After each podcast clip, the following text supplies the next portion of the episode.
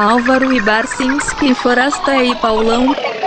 Fala aí, pessoal, com retransmissão pela web rádio Galeria do Rock no www.galeriadorock.com.br, todas as quintas às 15 horas. Está começando a 20ª edição, a número 20, hein, do podcast Álvaro Barcinski, Forastieri e Paulão. 20 já, hein?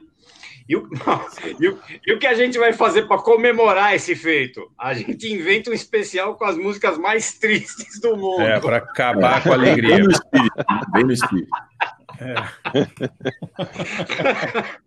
Sério, cara. Mas foi pedido aí, não foi, Paulo? Pedidos de ouvintes, cara. Muitos ouvintes pediram que, né, pô, nessa fase da pandemia e nessa fase bacana, aí, entre aspas, que o Brasil tá passando, nada melhor que comemorar essa melancolia com música triste, né?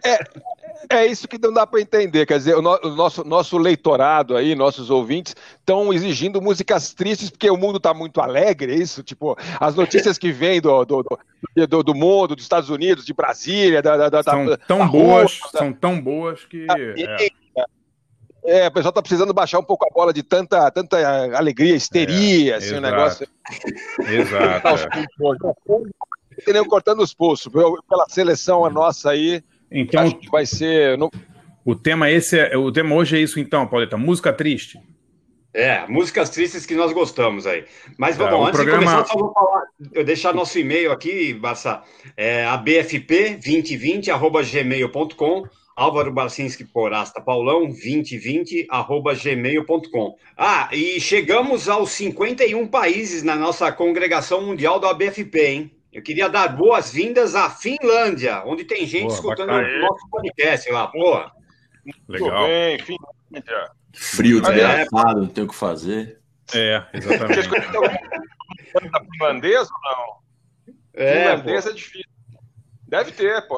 Não tem o que fazer, aquele frio desgraçado, deve ficar tocando lá fechado em algum lugar. Na década de 80 saíam uns discos de punk finlandês, aqui, aquele Terveet Kädet. Ratos, Terveet Kädet, tem muita banda. Punk hardcore finlandês é conhecidíssimo. Então ótimo, fico falando.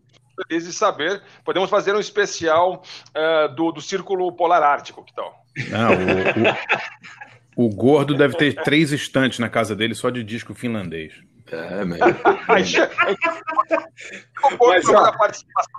Nós nunca fizemos um programa com participação, acho que talvez, não sei se a gente vai levar 3 horas se a gente fizer, mas com o gordo talvez a gente possa fazer um dia, ele toca as coisas dele. Eu falei no podcast dele, eu gravei a semana passada. Ele falou, foi legal, né? Foi, acho que não tá no ar ainda, ele não me avisou, mas é porque não era live, né? Mas eu gravei com ele semana passada. Foi engraçado. A Finlândia que tem uma das melhores histórias da pandemia, né? Você sabe dessa história dos depósitos secretos lá do Centro Nacional de Abastecimento de Emergência, uns bunkers que os caras tinham na época da Guerra Fria, ó, que tá todo mundo atrás de máscara, insumo hospitalar, os caras tinham tudo lá nos bunkers já desde a época da Guerra Fria lá, cara. Doido. É porque ela tá do lado da Rússia, né, bicho? Se os caras mandam um míssil lá dos Estados Unidos na Rússia e erra um pouquinho, cai na Finlândia, né? Os caras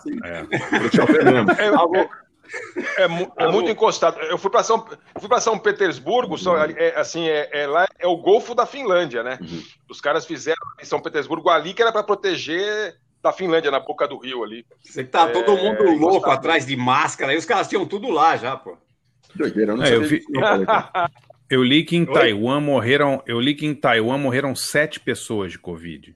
Taiwan é quase nada. Taiwan é modelo absoluto, assim. E é legal porque é uma democracia, né? Enfim, sim. Não é... Sim. Porque normalmente você fala, são regimes autoritários que conseguem controlar. E Taiwan conseguiu controlar. Não é exatamente uma super democracia, mas é uma democracia. E conseguiu controlar, tipo Nova Zelândia, assim, né? Será que o pessoal... Né? O pessoal estava fazendo pirâmide humana na praia, será? Puta que pariu. E o pior é que você sabe que Barça, um negócio, você tocou num ponto sensível. Tem altas praias em Taiwan. Eu antes da pandemia eu tava pensando direto nisso, pô, podia ir pra Taiwan, comida é boa, caraca, é sério. Bom, vamos começar então mais nossas músicas tristes ou não? Vamos. Mas um dos muitos planos da nossa vida que é obrigado a adiar, né? Então, todos os planos foram adiados, tá louco? Verdade. É isso aí. Quem começa, Paulé? O Álvaro, né, cara? O Álvaro é o rei do momento Álvaro, que era música triste, não sei o quê. Então a bola tá contigo, Álvaro. Música triste é com o Álvaro. É, tristeza é comigo mesmo.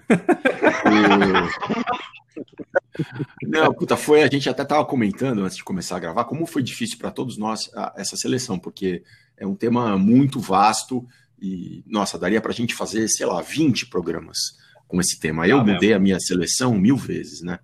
Mas o Forasta tinha feito uma observação, não lembro se no programa passado ou no retrasado, que nós não tínhamos tocado nada brasileiro, né?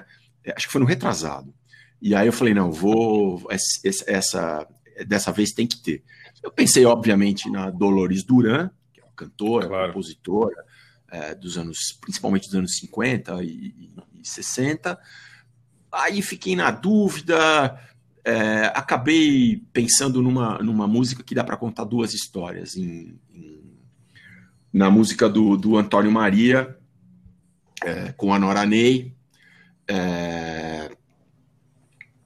porque dá para falar da Nora Ney e dá para falar do Antônio Maria, né? Ninguém Me Ama é a música. A Nora Ney é muito, acho legal, a gente é uma história mesmo para nossa geração não muito conhecida, quanto mais para eventuais pessoas mais jovens que a gente que estejam ouvindo. A Nora Ney não passou para a história como uma cantora de protesto, uma cantora carioca que teve o seu auge nos anos 50. Ela não passou para a história como uma cantora de protesto, mas ela era comunista, casada com o Jorge Goulart, que era um cantor comunista. Engraçado, né? É incrível. E quando teve o golpe militar em 64, eles imediatamente tiveram que sair do país e ficaram 8 anos fora.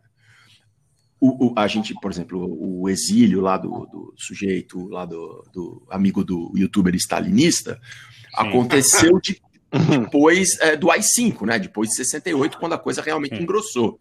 Para a Nora Ney, para o Jorge Goulart, em 64 eles já se mandaram, ficaram 8 anos fora. E, só que ela, né, ela é uma das vozes que simboliza a fossa, né, o samba-canção de fossa, o samba-canção de depressão, aquelas noites em pequenas boates de Copacabana, que era o centro efervescente da música nos anos 50. Não é bossa nova ainda, né, é samba-canção, barbolero. E o Antônio Maria, né, que é um jornalista do Barcinski, como carioca, pode falar muito mais autoridade, um jornalista que é um símbolo do Rio de Janeiro, um cara que eu conheci para variar pelo Paulo Francis, que adorava o Maria, que morreu com 40 e poucos anos na frente de uma boate onde ele tinha ido trocar um cheque. O cara tomava todas, cheirava todas, enfim, essa é uma geração... Drogas eram uma coisa muito de elite ainda na época, essa é uma geração que detonou e tem uma porrada desses caras dessa geração que morreram muito jovens, né? E é então, engraçado, Álvaro, a Nora Ney comunista fugiu do Brasil e gravou o primeiro rock no Brasil. Exatamente, Rock Around the Clock, quando ela já era uma cantora conhecida, né? Isso que eu estava vendo a cronologia, não é tipo o Calbi, que gravou um rock porque estava começando. Ela já era uma cantora consagrada e topou, e era de origem super humilde, mas tinha uma ótima dicção em inglês e tal. É muito, muito legal. A primeira gravação de Rock Around the Clock no Brasil foi da Nora Ney. É incrível, né? É considerado o primeiro rock gravado no Brasil. O rock gravado, isso aí. Eu achei. Pô, eu achei que era o Calbi, cara. Sempre ouvi falar que era o Calbi. A Nora Ney. O Calbi é o primeiro rock brasileiro, não é? E ela, que é aquela rock and roll Copacabana, né, a música, né, eu acho. Mas a primeira gravação de rock no Brasil é considerada de 55 da Nora Ney. Rock Around the Clock. Foi... Pô, eu não... Poxa vida, não sabia dessa. Uma outra razão de eu ter escolhido essa música foi porque ela tem uma ligação com o rock. E eu acabei, para não falar bobagem hoje, né, tava pesquisando, eu vi que tem um livro de um cara da Unicamp especificamente sobre a Nora Ney e o Jorge Goulart. Que legal. Eu fiquei louco para pegar esse livro. E eles foram para onde, Álvaro? Você sabe? Para que país? Mas eu não consegui descobrir. Olha que eu pesquisei hoje. Eu sei que no final do governo Juscelino, eles foram tocar na União Soviética, que era o Juscelino se aproximando da Europa do Leste. Tocaram na China também. Tem uma história, não sei se verdadeira, que o Jorge Goulart contava, que num ginásio de 40 mil pessoas, todo mundo cantando "Se Você Fosse Sincera". Nossa. Nossa. Mas, enfim, peço desculpas ao Rui Castro E ao Zuza, Zuza Homem de Mello, que infelizmente morreu esse fim de semana, que com certeza tem essa informação na ponta da língua, mas eu não sei para quais países eles foram. Eu sei que foram 8 anos de exílio. Que coisa, hein? É. E assim, então vamos lá. Teve uma filha Miss, não teve? Teve, é louco isso, né? Ela teve uma filha Miss Brasil com o primeiro marido, né? Não com o Jorge Goulart. Bom, e aí, eu fiquei pensando também, eu acabei escolhendo uma música francesa chamada L'Aigle Noir, né? A Águia Negra, da cantora Barbara. Porque a história é curiosa, assim, eu... Para variar, eu não lembro dos detalhes, e aconteceu ano passado. Mas eu tava. Eu tava. Reviniu. Não fosse o patrocinador, não é isso? O Barça tinha falado que Memorex, Fosfosol, alguma coisa assim. A meu favor, eu tenho que ser assim desde moleque, então já é Alzheimer inato, então, tá bom. Inascenso. Mas é que essa é uma história engraçada, enfim, é curiosa, uma bobagem, não é nada comparado com as coisas que o Antônio Maria fez pela noite do Rio de Janeiro, mas eu estava o ano passado andando num sábado à tarde, eu tinha ido a trabalho para Nice, na França, eu tinha ido para Cannes, que é do lado, né, e aí o trabalho acabou aqui na quinta-feira, e eu sempre faço isso, acaba na quinta-feira, eu fico do meu próprio bolso no fim de semana e volto no domingo à noite, e eu estava andando num sábado à tarde por Nice, é sul da França, a galera faz siesta, essas coisas, né? E tinha um teatro com a porta aberta, um teatro pequenininho, devia ser teatro experimental, desses, tinha uma Conaíma lá na Barão de Limeira, escola de teatro, e estava vindo uma música lá de dentro. E sábado à tarde, no sul, no Mediterrâneo, não tem nada, né? Tá todo mundo fazendo a sua siesta. Na França deve ter outro nome, não sei qual é. E era essa música. Eu falei, nossa, que música linda! E bem alto e um som de muita qualidade. Eu não sei se ia tocar em alguma peça, eles estavam ensaiando, se era o pessoal da limpeza que estava limpando o teatro escutando isso, mas eu falei, nossa, que música linda. Agora, como eu descobri qual era a música, isso eu não lembro. Se eu botei, será que pegou lá, botei o Shazam e pegou, porque eu não sei francês o suficiente para pescar a letra e depois botar no Google, mas enfim, é uma música muito triste, a cantora Barbara, a cantora e compositora, em que, dos anos 70, a música, é uma música muito popular na França, bem chanson francesa, assim, e que depois ela lançou uma biografia, muitos anos depois, em que relataria um abuso sexual que ela sofreu do pai. Nossa. Então, acho que é difícil alguma coisa ser mais triste que isso, né? E a chanson francesa tem... Aliás, tem muita influência no samba canção, né? Que é aquelas letras tristes e tal. Então é... Tá rolando um som aí, não é? L'Aigle Noir. Mas, enfim, então, duas canções que eu penei muito para escolher e, como eu disse, a gente faria mais 20 programas desses. Então, primeiro, uma canção brasileira dos anos 50, Ninguém Me Ama, do Antônio Maria, com a Nora Ney. Aliás, oficialmente, é do Antônio Maria com o pai do Edu Lobo, o Fernando Lobo, mas... dizem que eles tinham um acordo e que a música é só do Antônio Maria. Então, Ninguém Me Ama, com a Nora Ney do Antônio Maria, e L'Aigle Noir, com a cantora francesa Barbara. Mais triste que isso, eu acho impossível, mas temos que ouvir dos outros apresentadores. Vamos lá.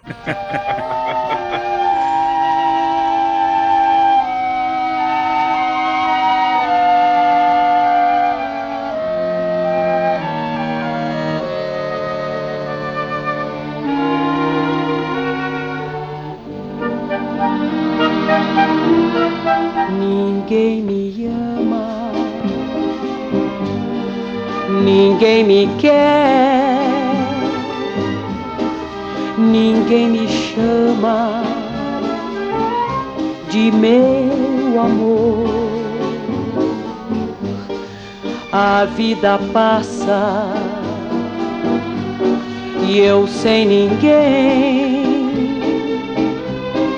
e quem me abraça não me quer bem. Vim pela noite tão longa de fracasso em fracasso, e hoje, descrente de tudo, me resta o cansaço, cansaço da vida, cansaço de mim. Velhice chegando e eu chegando ao fim.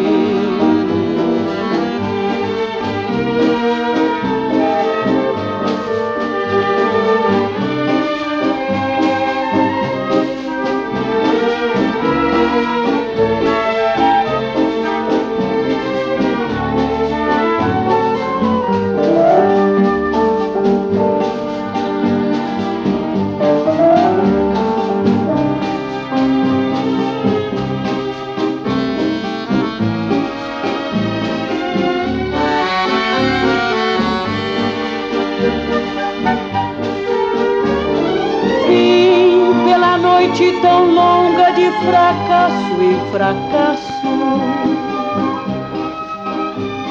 E hoje, descrente de tudo, me resta o cansaço, cansaço da vida, cansaço de mim. Velhice chegando e eu chegando ao fim. Ninguém me ama, ninguém me quer. Álvaro Barcinski e Forastieri e Paulão.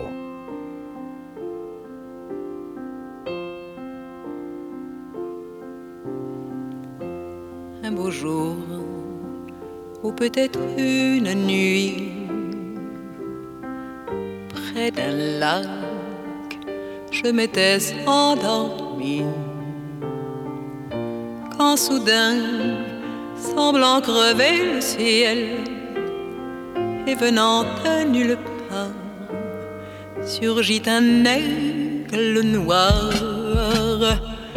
Lentement, les ailes déployées, lentement, je le vis tournoyer. Près de moi, dans un bruissement d'ailes, comme tombé du ciel, l'oiseau vint se poser.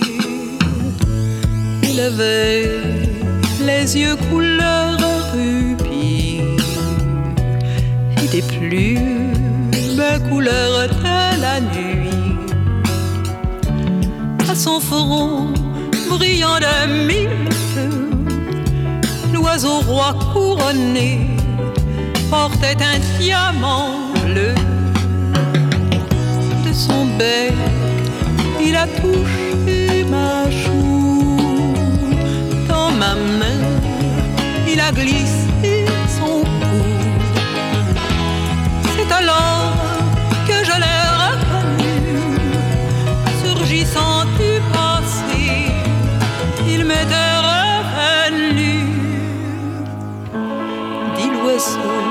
on dit emmène-moi, retournons au pays d'autrefois.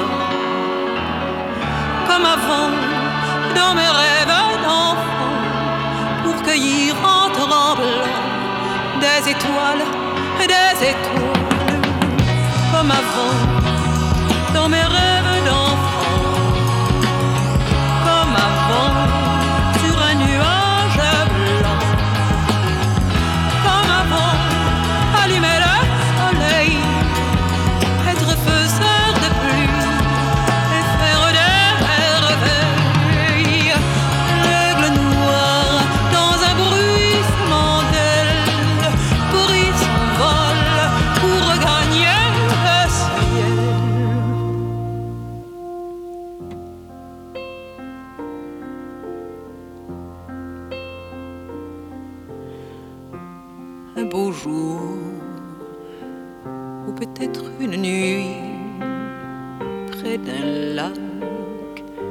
M'étais endormi quand soudain, semblant crever le ciel, et venant à nulle part, surgit un aigle noir. Un beau jour, où était-ce une nuit, près d'un lac, je m'étais endormi quand soudain, semblant crever le ciel, et venant de nulle part, surgit un aigle noir. Un beau jour, une nuit, près d'un lac, endormi, quand soudain, surgissant la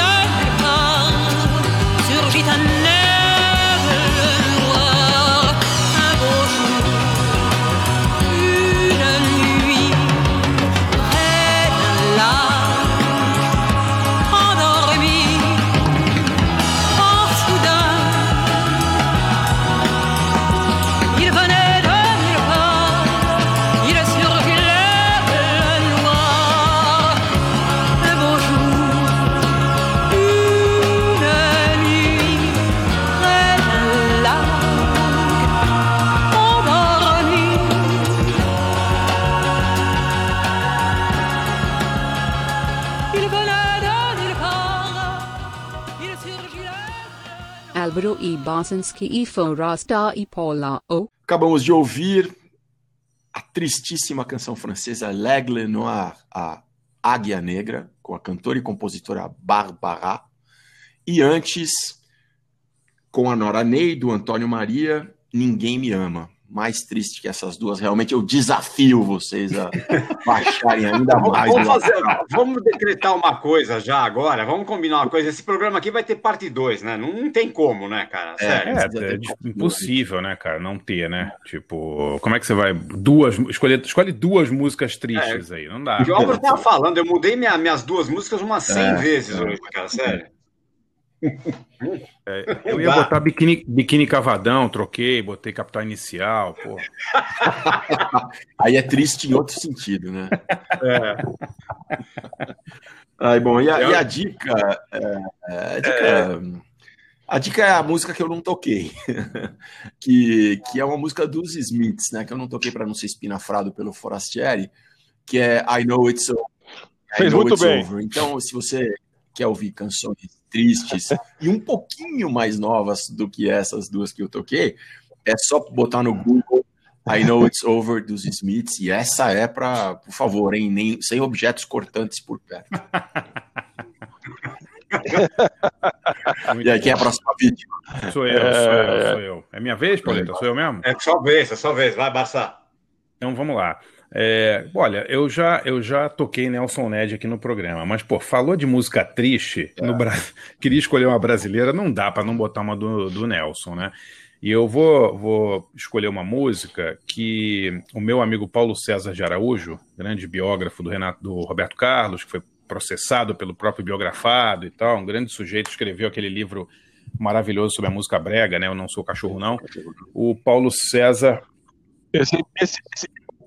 Esse aí para geração Chacrinha, Bolinha, Barros de Alencar. Esse aí eu li, toda a página tem uma história legal. É muito legal. Esse é incrível. Eu não sou cachorro, não. O Paulo César considera o Nelson o cantor mais melancólico e mais triste do Brasil, o letrista mais melancólico do Brasil. E eu tenho que concordar com ele. Eu escolhi uma música que era a favorita do Nelson, chama Domingo à Tarde, que ele lançou no disco de 69 dele, que realmente é, assim, Domingo à Tarde, só o nome já diz tudo, né? Domingo à Tarde. Que você, quer dizer, o Álvaro pelo menos tem emprego, o Álvaro tem um emprego, ele tem o que fazer domingo à noite, mas a maioria dos humanos não tem, né? E o Nelson Ned fez essa música. Cara, toda vez que eu ouço essa música, eu fico lembrando, assim, sabe, dos porteiros de prédios que tem uma folga domingo e eles têm que sair no domingo à tarde para trabalhar no domingo, sabe? É muito, muito, muito melancólica essa música. É uma letra sobre... Assim, ela remete muito a subúrbio, sabe? Pracinha, pessoas saindo para tentar fazer alguma coisa para alegrar seu final de semana, sem ter grandes opções de lazer e tal. E sabendo que ela é autobiográfica, né? O Nelson era, como todo mundo sabe, anão, né? Tinha muitos problemas sentimentais, foi deixado por várias namoradas e tal. E essa letra é sobre isso, sobre ele fala: eu não tenho nada para fazer domingo à tarde, pois domingo é um dia tão triste para quem vive sozinho. Sério, mano. É foda. Quando eu vejo um casal... Ele tem um... Não, fala aí, desculpa. Não, é só falar. Quando eu vejo um casal namorando é que eu sinto a verdade. É tão triste passar o domingo sem ter um carinho. É foda. É muito pesada essa música. E as irmãs dele... exatamente, cara. Quer dizer, São Paulo é barra pesada. No Rio, você sai na rua, você arruma companhia by proxy, né, assim... Mas é verdade, no caso dele era em Ubá, né? Depois Belo Horizonte no início, então devia ser pior ainda, né? Vezes mil. Imagina só. E classicamente você tinha aquela história da música dos Trapalhões, né, cara? Quando você ouvia a música dos Trapalhões, 7 horas da noite de domingo, você falava, tá aquela depressão instantânea. Por causa da aula na segunda, né? Obrigado por ter falado Trapalhões, Forasta, e não outro programa.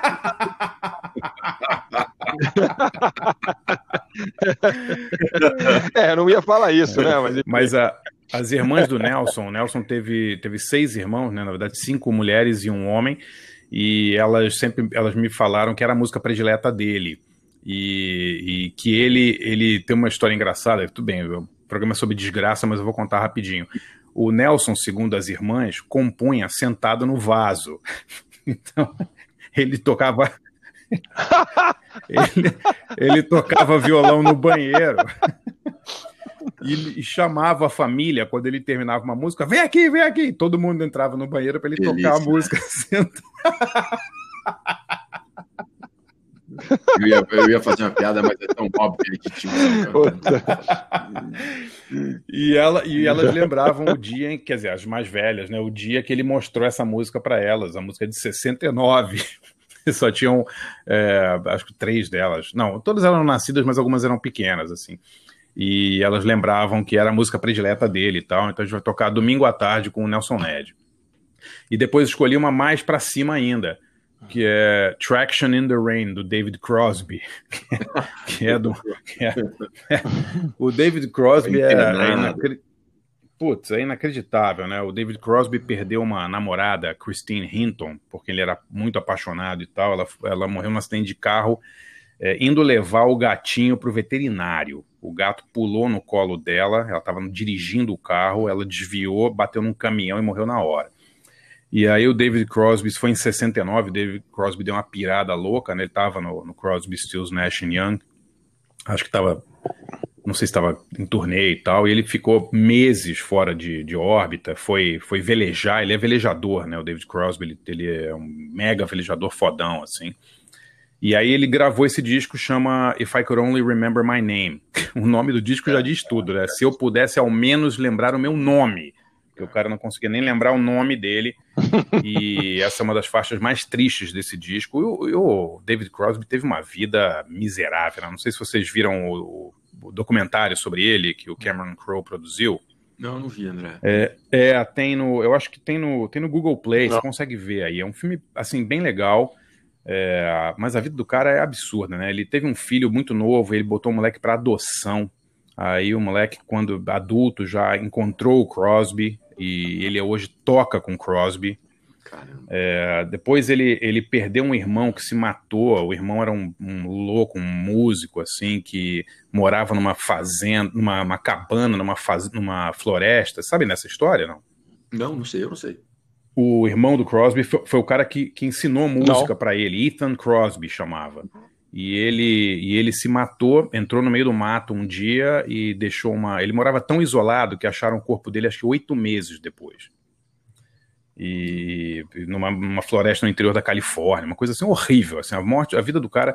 E aí no ano 2000 ele tem o caso mais bizarro da vida dele, que ele foi pai de um filho por inseminação artificial da Melissa Etheridge. Da Melissa Etheridge, Eu morava em São Francisco, né? Porque isso foi super notícia lá.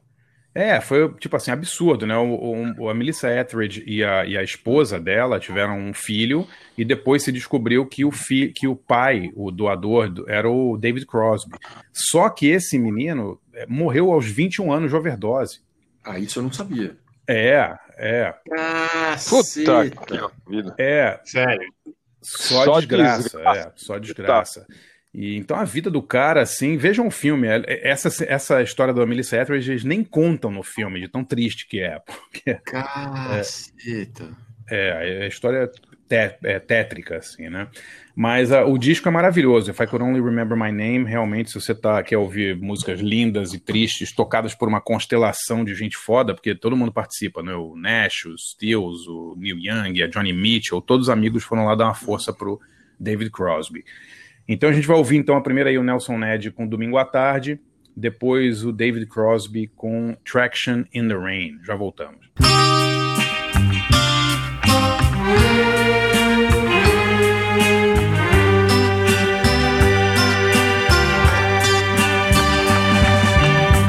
O que é que você vai fazer domingo à tarde?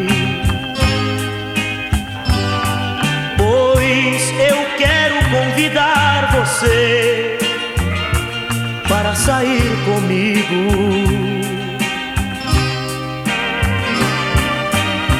Passear por aí, numa rua qualquer da cidade.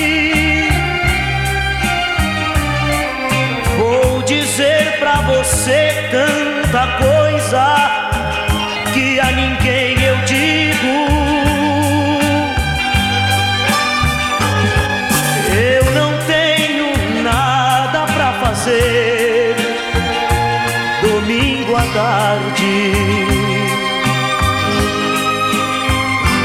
pois domingo é um dia tão triste pra quem vive sozinho. Quando eu vejo um casal namorando, é que eu sinto a verdade. É tão triste passar o domingo sem ter um carinho.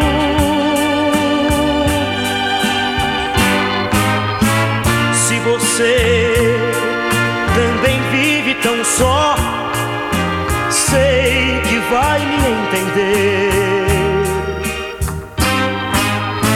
Sem amor é muito mais difícil a gente viver. Pela última vez me responda, mas diga a verdade.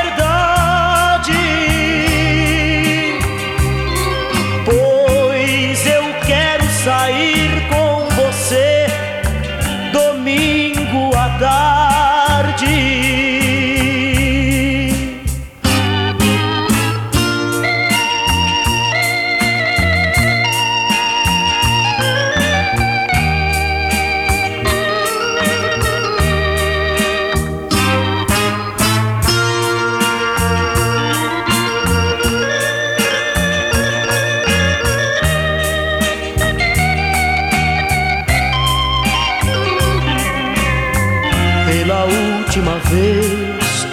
Me responda, mas diga a verdade,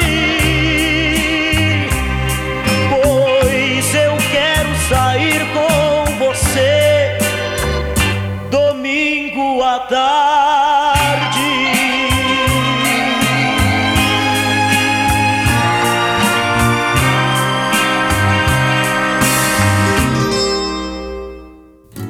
Álvaro Barcinski e Forastieri Paulão.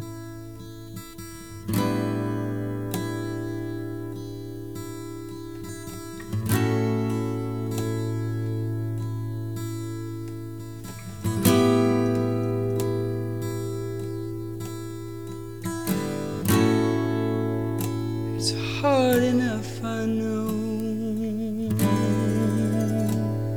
to find the strength to go back to where it all began. It's hard enough to gain an attraction in the rain.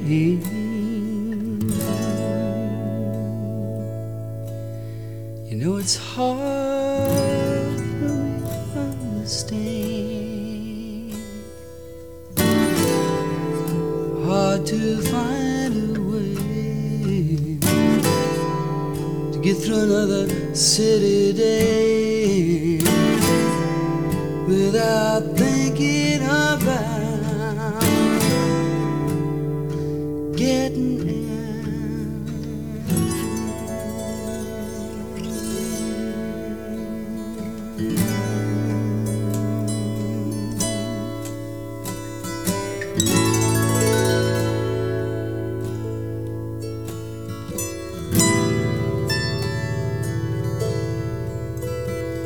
The strangest thing I've seen was a t-shirt turning green in India. A turtle dove, the dove's lady was the cause, or maybe it was the olive branch she held in her claws, or maybe he could see they were in love, yeah.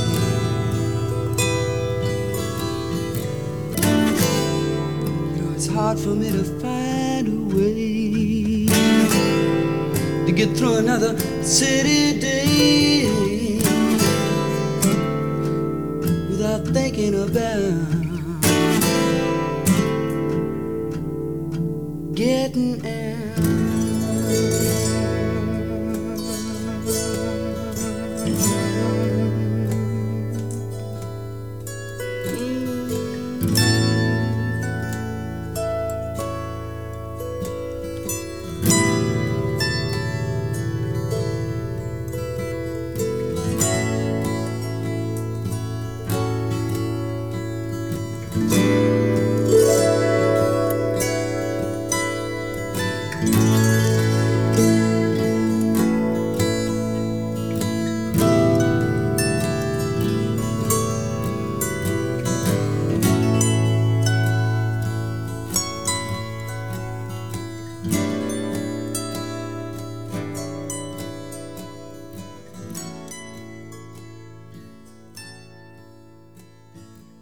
Álvaro Barcinski e Forastieri Paulão. Nesse especial super alto astral, só com músicas pra cima, coloridas e new wave, ouvimos Domingo à Tarde, de Nelson Ned. Ele falando como ele não tem ninguém, como ele é um fudido, como ninguém quer ficar com ele, tá no Domingo à Tarde. E depois Traction in the Rain com o David Crosby, de um álbum de 71, primeiro álbum solo dele, If I Could Only Remember My Name. Ah, o Nelson Ned tinha que tocar duas. Tem aquela Não Tenho Culpa de Ser Triste também. Ah, essa é foda. Essa não dá. Essa eu não consigo ouvir. É que ela é meio countryzinho, assim, né? Pra dar uma engraçada. Uhum. A música é meio alegrinha. Aí você vai ouvir a letra, uma desgraça, né? Vou abrir a letra aqui, ó. Meus amigos quase sempre me perguntam por que eu sou tão triste. Eles já não acreditam que um jovem como eu ainda existe. É foda. É. Os caras perguntam, pô, Nelson, como é que você não se matou ainda, Nelson? Se mata, pô. Essa ainda existe, mano. Essa música é engraçada. Ele fala que ele põe roupa. Ele fala que apesar das roupas modernas, não tem uma coisa assim, Pauleta, na letra? Eu uso roupas incrementadas, não sei o que. É engraçada essa letra, mas é muito pesada. Minhas roupas coloridas e ainda o meu cabelo tão comprido são imagens diferentes do meu verdadeiro eu tão escondido. É, isso aí. É. O Nelson Ned hippie, olha, né? Só. O Nelson Ned se dizendo hippie, né? É. Mas, bom, são minhas duas aí para combater as duas do Álvaro. Tá. Vamos ver quais que são as piores, né? Numa descendente, né? Numa descendente. Downward Spiral, como dizia nosso amigo Trent Reznor, né? Aliás, tem muita também para esse tempo. Podia ser, né? Botar o Trent Reznor aqui.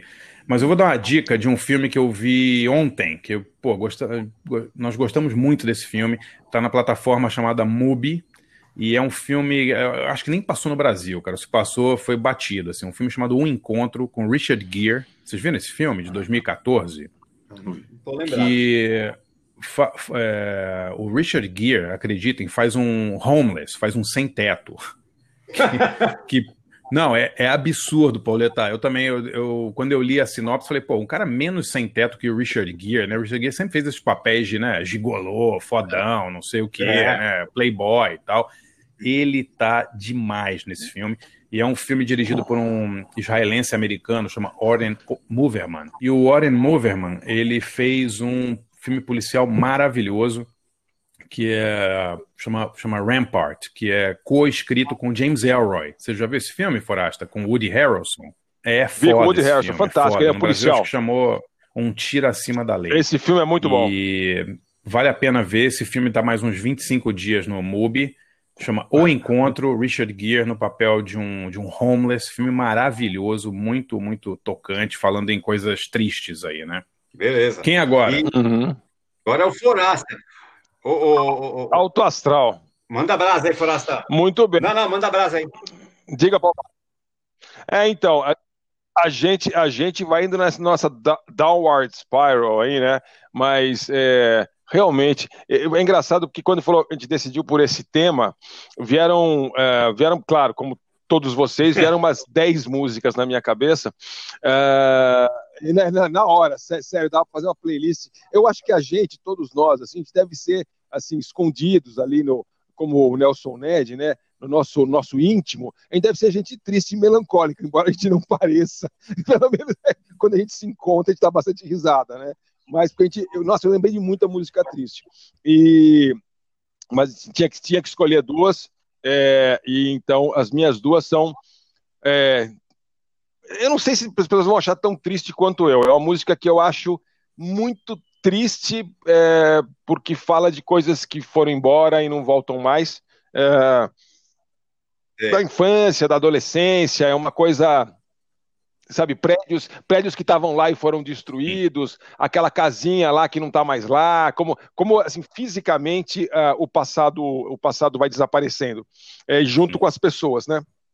E aí, então, é uma banda que o pessoal não conhece, é uma banda que não é muito importante, tanto que a gente nunca tocou em todos esses podcasts que nós fizemos, que é uma banda de Liverpool, vocês conhecem, The Beatles, é uma banda dos anos 60, que o pessoal assim, curtia demais na época, por causa do cabelo, assim, cabelo diferente, usavam umas roupas, uns terninhos, inclusive, usar umas roupas que o Nelson Ned, inclusive, tipo cabelo grande, roupas coloridas, depois de uma certa fase e tal. Então, essa música é uma música que eu não sabia a história dela, também fui pesquisar, porque eu não sabia que é uma das poucas músicas que tinha briga entre o Lennon e o McCartney, de quem fez In My Life. In My Life, todo mundo... Eu achava, né? É linda essa música, muito bonita. Eu achava que era uma música do Lennon mesmo. Tinha muita música que eles faziam juntas e outras que um fazia quase tudo, mas eles coassinavam, né? E essa não. Essa parece que assim, teve uma discussão, uma briga ali entre eles, que tinha duas músicas que os dois falavam que fizeram o principal, que é In My Life e Eleanor Rigby. E aí parece que os caras botaram até uma inteligência artificial para analisar a música e tal. E parece que a letra é do Lennon, né? Que bem tem a ver muito com a infância dele e tal. Infância pobre, difícil, que a tia que criou, enfim. Mas parece que realmente a melodia ali, a ponte, foi o Paul McCartney que fez, inspirado pelo Smokey Robinson, aquele tipo de som que estava fazendo, negro que estava fazendo sucesso na época, em 1965, quando foi lançada em My Life. Aliás, o ano que eu nasci, então a gente vai ouvir In My Life, com os Beatles, que eu acho muito triste. E aí depois tem uma... assim, pegando músicas que não só são muito tristes, como a história de vida do cantor de cortar os pulsos.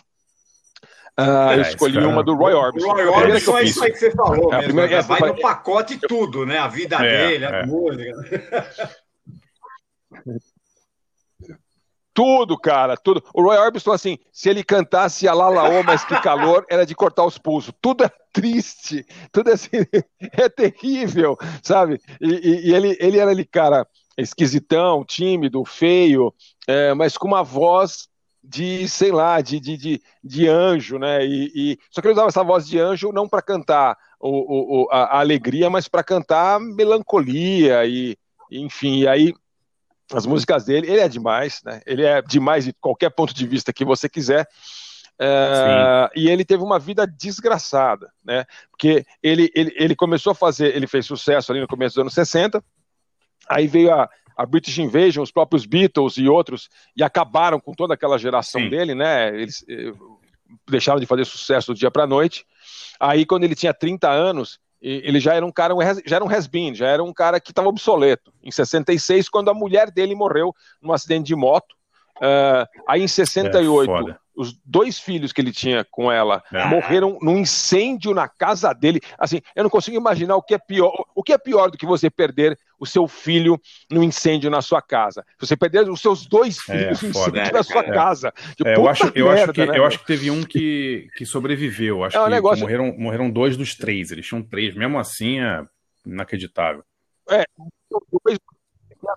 Sobrou um. É um negócio horrível, mas é um cara, enfim, romântico, e aí a carreira dele foi até para um caminho engraçado. Se você procurar no YouTube, tem uns vídeos dele engraçados dos anos 70, cantando country, bem country mesmo, Sim. O background de todos esses caras, do Jerry Lee, do Elvis, de todo mundo, mas ele foi bem para esse lado mesmo. E aí ficou esse cara meio esquecido e perdido, até que ressuscitaram ele. Acho que muito a segunda mulher dele que fez esse serviço também, mas aí ele foi relançado, de uma certa maneira, no final dos anos 80, que foi quando eu conheci ele. Teve aquele filme lá do David Lynch, como é que chamava? In Dreams, né? Tocava uma música dele. E teve o Traveling Wilburys também, né? Porque ele tocou com o Jeff Lynne, com... Então foi depois, porque daí ele voltou em 87, daí teve essa... As pessoas falaram, pô... O Roy Orbison tá aqui dando sopa, né? Aí eles fizeram o Traveling Wilburys, que é uma banda com o Bob Dylan, o George Harrison, o Jeff Lynne do Electric Light Orchestra, e tá faltando o Tom Petty, porra. Enfim. Aí, então, aí ele, voltou. Aí ele voltou, fez show, fez um especial pra TV, fez não sei o quê, voltou, fez 2 discos do Traveling Wilburys, que ali eu reouvi aí uns 2 anos atrás, e Para em Pé muito bem, e morreu. E morreu aos 52 anos de idade. Então, assim, a vida do Roy Orbison realmente não foi fácil, não. E é difícil escolher uma melhor ou mais triste. Então eu peguei uma música que eu acho que é a mais triste de todas, mas numa versão, não na versão original, mas na versão de 87, que é uma versão bem derramada, bem assim, que é ele cantando com a K.D. Lang, uma cantora canadense, K.D. Lang, Crying. Então a gente vai ouvir dois nomes dos anos 60. Roy Orbison, a música de 61, Crying, versão de 87, com a K.D. Lang, e os Beatles, In My Life.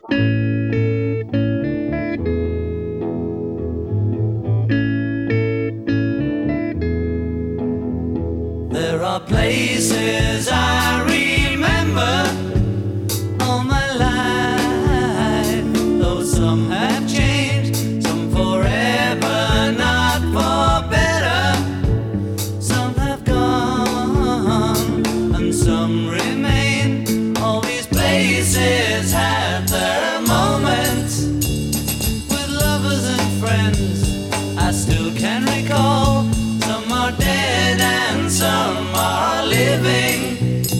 In my life, I've loved them all, but of all these friends and lovers, there is no one compares with you, and these memories lose their meaning when I think of love as something new.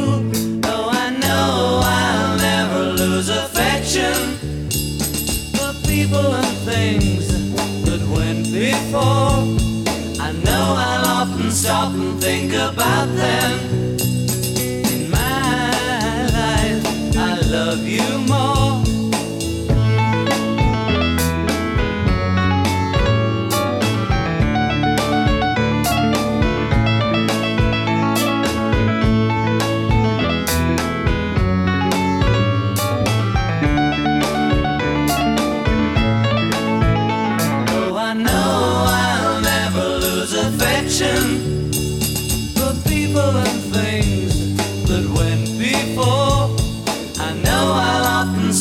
Think about them. In my life, I love you more.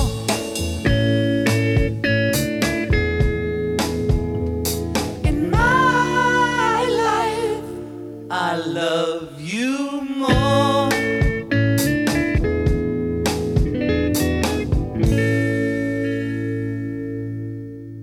Álvaro Barcinski, Forasta e Paulão.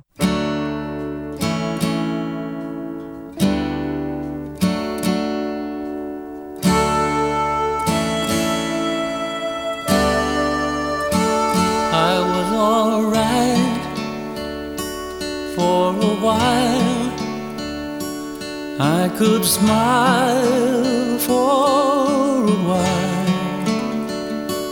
Then I saw you last night. You held my hand so tight when you stopped to say hello. You wished me well.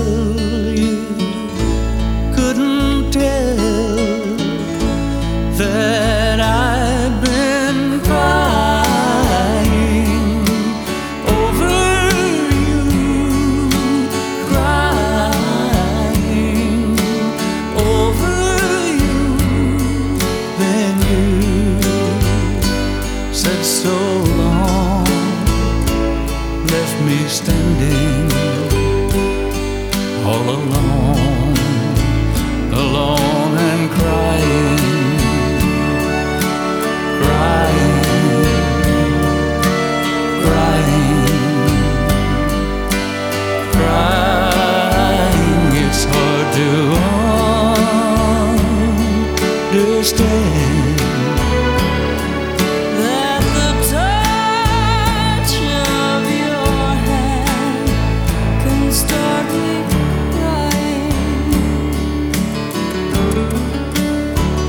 I thought that I was over you, but it's true, so true. I love you even more than I did before, but darling, what can I do?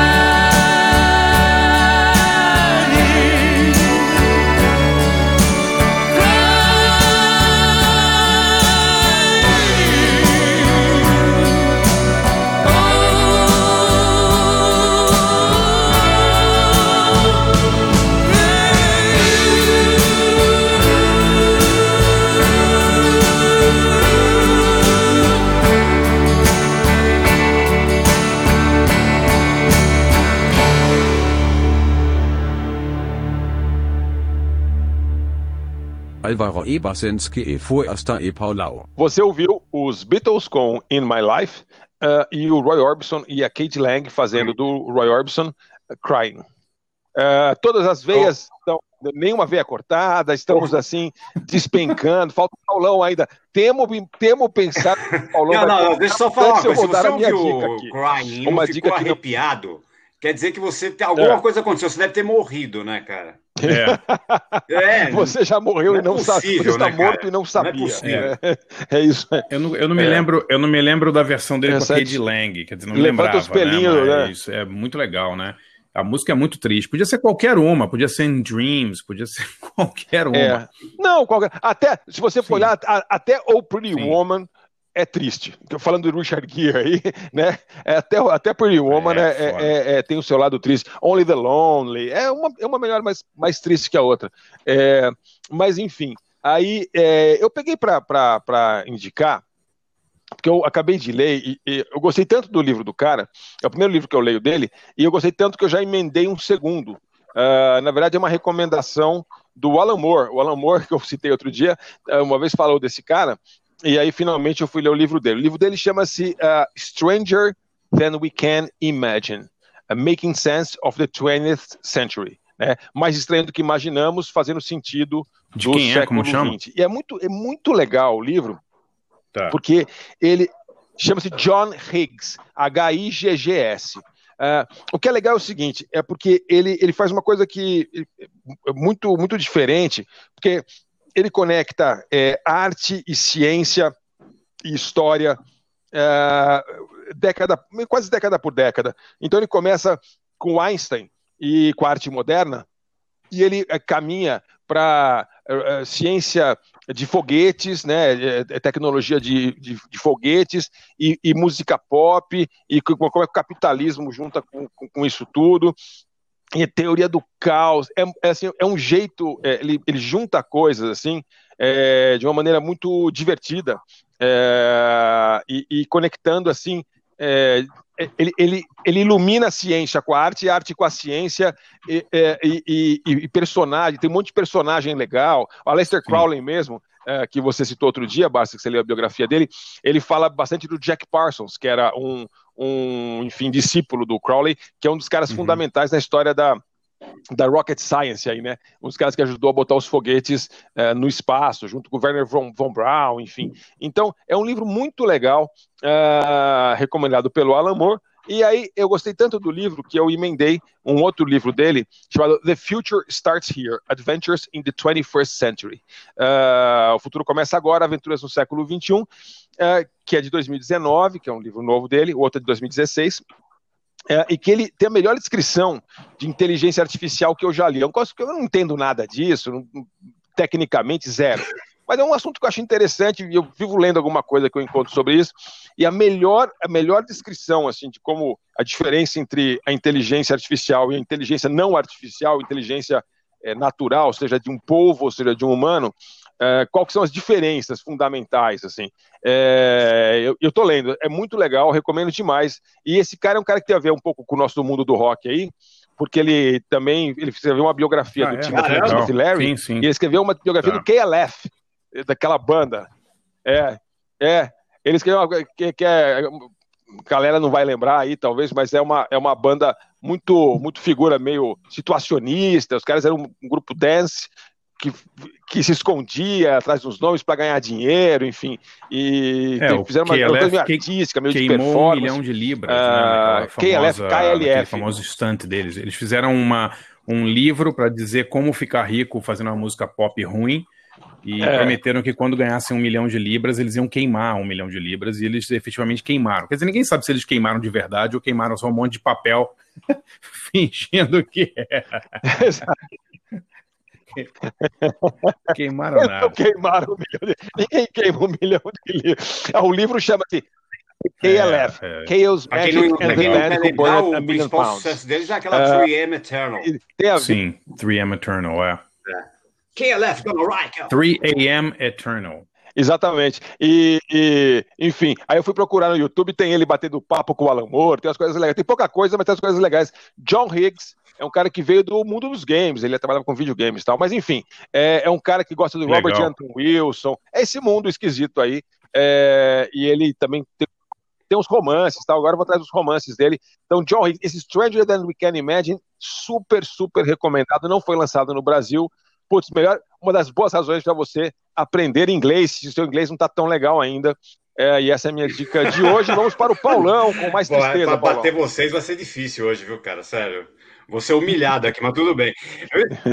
Não dá, depois de Crying, meu amigo. Depois de Crying, você vai ter que suar. Vai fechar qualquer coisa, né, cara? Sério. Mas vamos lá, vai, vou tentar. Realmente. Eu peguei assim, duas fases da minha vida, né? Uma fase mais jovenzinho ali, nos 80, e uma mais recente de uma música antiga, né? Aquela fase lá dos anos 80, pô, eu fiquei fascinado, né, por Tears for Fears, né, cara, né, no começo dos 80, quando eles lançaram aquele The Hurting ali, né, pois é, cara, é fantástico. Se você, eu escolhi Mad World do Tears for Fears, se você, quem é mais jovenzinho aí, conhece essa música aí só pelo Donnie Darko, né, o filme lá que estourou, com os caras, um cover, né, do Mad World com aquele Gary Jules. Tem que saber que essa música foi feita pelos nossos queridos Tears for Fears lá em 82, né? Que é do disco que eu falei, que é o The Hurting. Bom, e assim, aquela coisa bem adolescente mesmo. O Kurt Smith e o Roland Orzabal, né? A dupla do Tears for Fears, ainda morava em Bath, né? Bath, né? Que é no interior da Inglaterra. Sim. E fizeram um dos discos mais tristes dessa fase aí, Dark Wave, do synth pop, ali, aquele começo ali. A letra tem aquela pegada adolescente, né? A visão dos dois, que eu vi em entrevistas recentes eles contando um pouco a história da música, né? Os dois ficavam olhando as pessoas. Olha na visão dos caras em Bath, né, cara? Cidade que deve ter 60 mil pessoas, sei lá, habitantes. Os dois ficavam olhando as pessoas andando mal, assim, agitadas, andando pelo centro de Bath, cara, indo para lá e para cá, a falta de perspectiva dela, sério. Imagina isso, né? Na cabeça de dois caipiras ali, né? Muito. Então eu escolhi Mad World e depois, cara, já, né, com o tempo ali, a gente aprende a gostar de música mais adulta, né? E eu, graças ao nosso amigo Marcelo Orozco Cabelo, eu passei a curtir Frank Sinatra aí numa época da minha vida aí. E, pô, e tem uma música deles que eu sou, assim, é tipo meio mantra quase, né? Não é dele, né? Interpretada por ele, na verdade, né? Essa música foi gravada por um monte de gente. É, a música é Glad to be Unhappy, é feliz por ser infeliz, né? Muito boa. Ela foi, aí eu já pesquisei sobre a música, ela foi composta em 1936, cara. É uma dupla, é Richard Rodgers e Lawrence Hart. É, para um musical chamado On Your Toes, que teve produção em Londres, depois teve Broadway em 1954 e tal. E o Sinatra gravou naquele In the Wee Small Hours, que é o puta disco deles, né? Assim, eu lembro do Tom Waits. Desgraçado esse disco, aquele disco de não, você tem uma ideia. Já fala, é disco de bêbado da noite. É o disco favorito da vida do Tom Waits, pra você ter uma ideia. Tem tudo a ver. Tem tudo a ver. Mas essa música foi gravada também pela Billie Holiday, pelo Sammy Davis Jr., pelos Mamas and Papas, Barbara Streisand, Wynton Marsalis, um monte de gente gravou. Mas a música fala das merdas, né, que o amor por alguém pode causar, né? Um amor não correspondido pode causar em você. Puta, é legal pra caramba a música, né? E tá aí a minha escolha, então. Vamos lá, primeiro com Mad World, do Tears for Fears, e depois Glad to be Unhappy, com o grande Frank Sinatra. Vamos lá.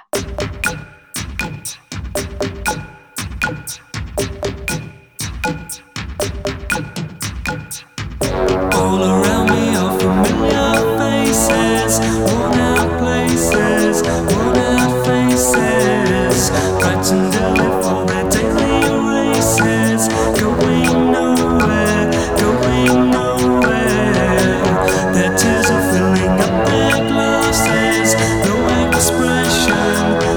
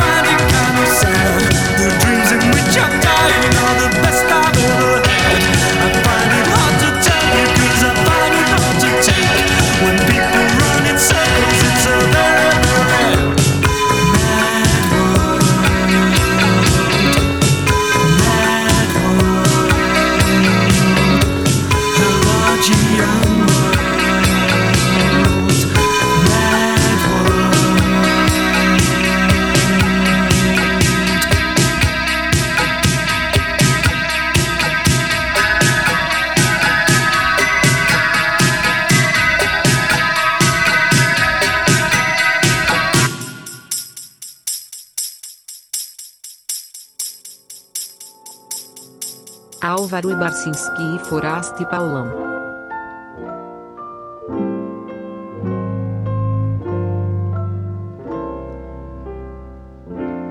Look at yourself, if you had a sense of humor, you would laugh to beat the band.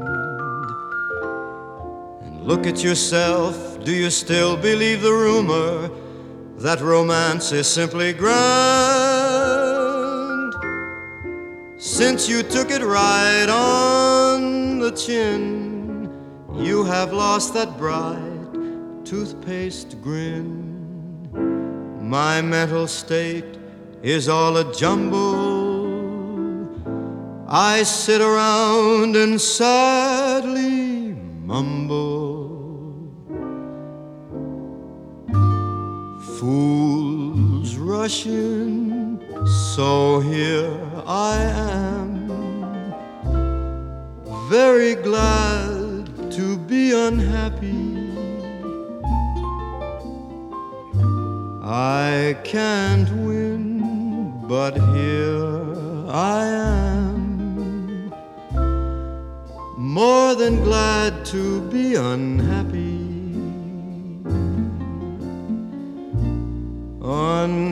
Unrequited love's a bore, and I've got it pretty bad. But for someone you adore, it's a pleasure to be sad,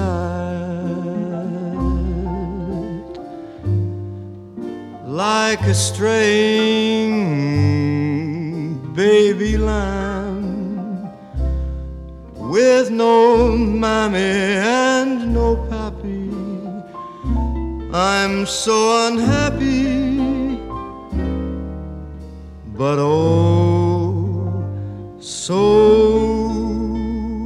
glad.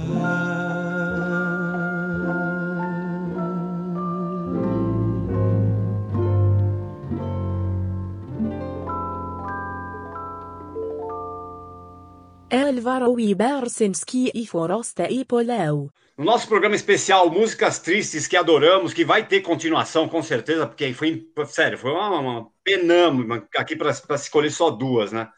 A gente ouviu aí Mad World com Tears for Fears, do disco The Hurting, e Glad to Be Unhappy, uma gravação de 1955 do Frank Sinatra, que é maravilhosa, né? E eu vou deixar uma dica aqui. Nessa de procurar coisa triste, né?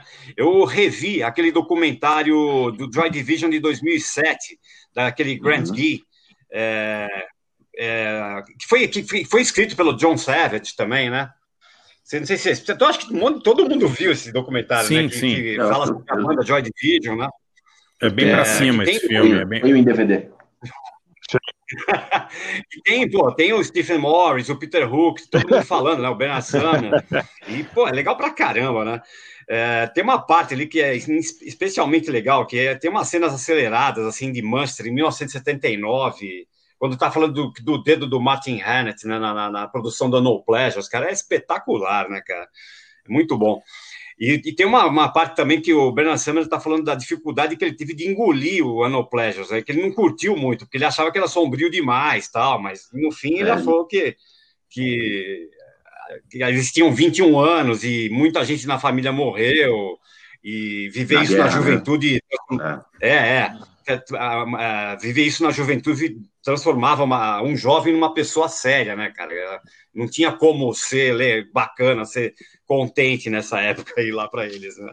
E tinha imagem deles em Manchester, Paulo, era só imagens de Manchester, eu não me lembro do filme. Não, essa que eu tô falando especialmente são imagens da cidade, cara, assim, acelerada, é legal pra caramba. É foda. Não, a gente tem uma ideia de Inglaterra e tal, mas Manchester, uma cidade industrial, nos anos 70... Horrível devia ser, né? A Segunda Guerra não tinha acabado ainda, né? Como se a Segunda... Eu tenho um amigo que diz que a Segunda Guerra não acabou até hoje na Inglaterra. E é verdade, né? Você anda por... A gente estava falando outro dia de Muswell Hill, né? O bairro super roqueiro de Londres. Você anda por Muswell Hill, tem monumento a mortos da guerra ali, com o nome de todo mundo ou tem lugar onde caiu bomba, numa cidade industrial como Manchester. A realidade de lugares como Manchester é que fez o Marx e o Engels conceberem o comunismo, digamos assim. Claro. Então, claro. Não é brincadeira, não. E os caras são filhos direto disso. Outro dia eu estava vendo... Desculpa, essa galera dos anos 70, 80, né? De punk, claro, de pós-punk e tal. Claro, os caras, frequentemente, estavam crescendo em lugar que ainda tinha ruína. Os caras eram crianças nos anos 50, né, cara? É isso aí, né? Bem detonado. Alguns cresceram no meio da brincando no meio das casas. Outro dia eu vi no Twitter do Geezer Butler, do Black Sabbath. Esse ele é Birmingham, outra cidade industrial também, né? E ele postou lá uma foto do pub onde o Black Sabbath fez o primeiro ensaio. Você entende porque eles fizeram a música do Black Sabbath naquele lugar. Um buraco.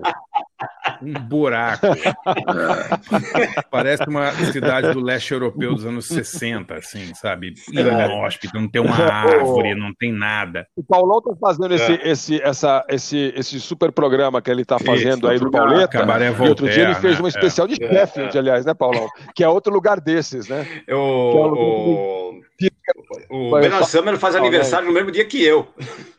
4 de janeiro. Sério, pô? Só que ele é um ano mais velho só. Só um ano mais velho, Paulão? Eu acho que ele era engraçado. Eu, por alguma razão, achava que ele era bem mais velho que a gente, que eles eram de 50. Também achava, não? Eu acho que é 63. Eu vou até confirmar daqui a pouco aqui, mas acho que é 63, sim. Não é porque estava falando... Ele tinha 16 anos no Joy Division. Que é isso, ele é muito mais velho. A gente tá maluco? Ele tem 64 anos, Paulão. Mais velho, mais velho. Mas é 4 de janeiro, não é? Não, por isso que eu falei que eles cresceram, muitos deles cresceram no meio dos anos 50, quando a guerra ainda era uma realidade, né? Ainda tinha escombros ainda, e as cidades não tinham sido reconstruídas ainda, né? E tem uma parte que ele está falando também de X Lost Control, que é que ele está contando a história do Ian Curtis quando ele trabalhava lá num trampo de social lá, com pessoas com invalidez, e que é uma mina que ia lá visitar ele, que depois ela morreu numa crise. Cara, é só tristeza, bicho, é foda. Esse documentário tá inteiro no YouTube, tá com legenda em espanhol. Joy Division de 2007, Procurei que é facinho de achar. Olha, gente, aliás, eu tive uma notícia também bem triste que eu vi agora no final do dia, para completar, assim, a gente comentou outro dia do Slams, aquele clube em São Francisco, né? E o Slams acabou de ser fechado por causa da pandemia e tal. É mais um dos lugares, então tem muito lugar pelo mundo afora fechando lugares de show, cinema estão fechando direto, em lugares assim onde as pessoas se encontram, né? Mas muita casa noturna fechando. Então, olha, acho que teremos ainda um bom tempo triste pela frente. Então, acho que a gente não deve ficar fazendo muito programa triste, não.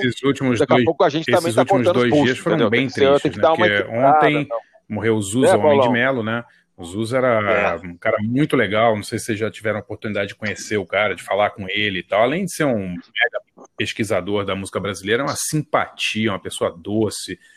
Ele era muito amigo do meu tio, que morreu há alguns anos também, era um cara sensacional, morreu dormindo aos 87 anos. E hoje morreu a Miriam Martinez, né? Eu vi, né? A querida divulgadora, assessora de imprensa, que trabalhou na BMG durante 30 anos, e trabalhou na UOL. Não via Funchal durante mais de uma década, uma pessoa super simpática, sempre sorrindo, muito legal. E hoje foi lamentações de jornalistas o dia inteiro aí em rede social, por causa da Miriam.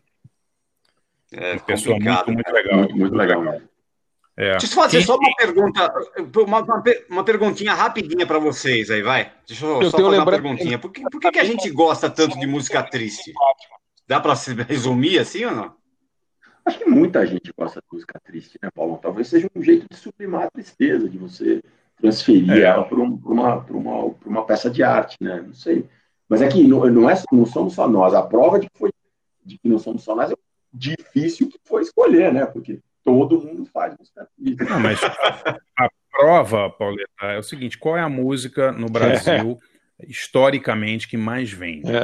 Música romântica. Música de corno. É música de corno. Entendeu? A música de música corno, de corno, sabe? O sertanejo, música a música... Sofrência. Sofrência, nos anos 70 foi o brega. O brega é uma música... É difícil você achar um brega que seja muito pra cima. Ele tá sempre... O cara tá sendo... Ou a mulher foi dar pro outro amigo dele dentro de um fuscão preto, ou ele... coisa...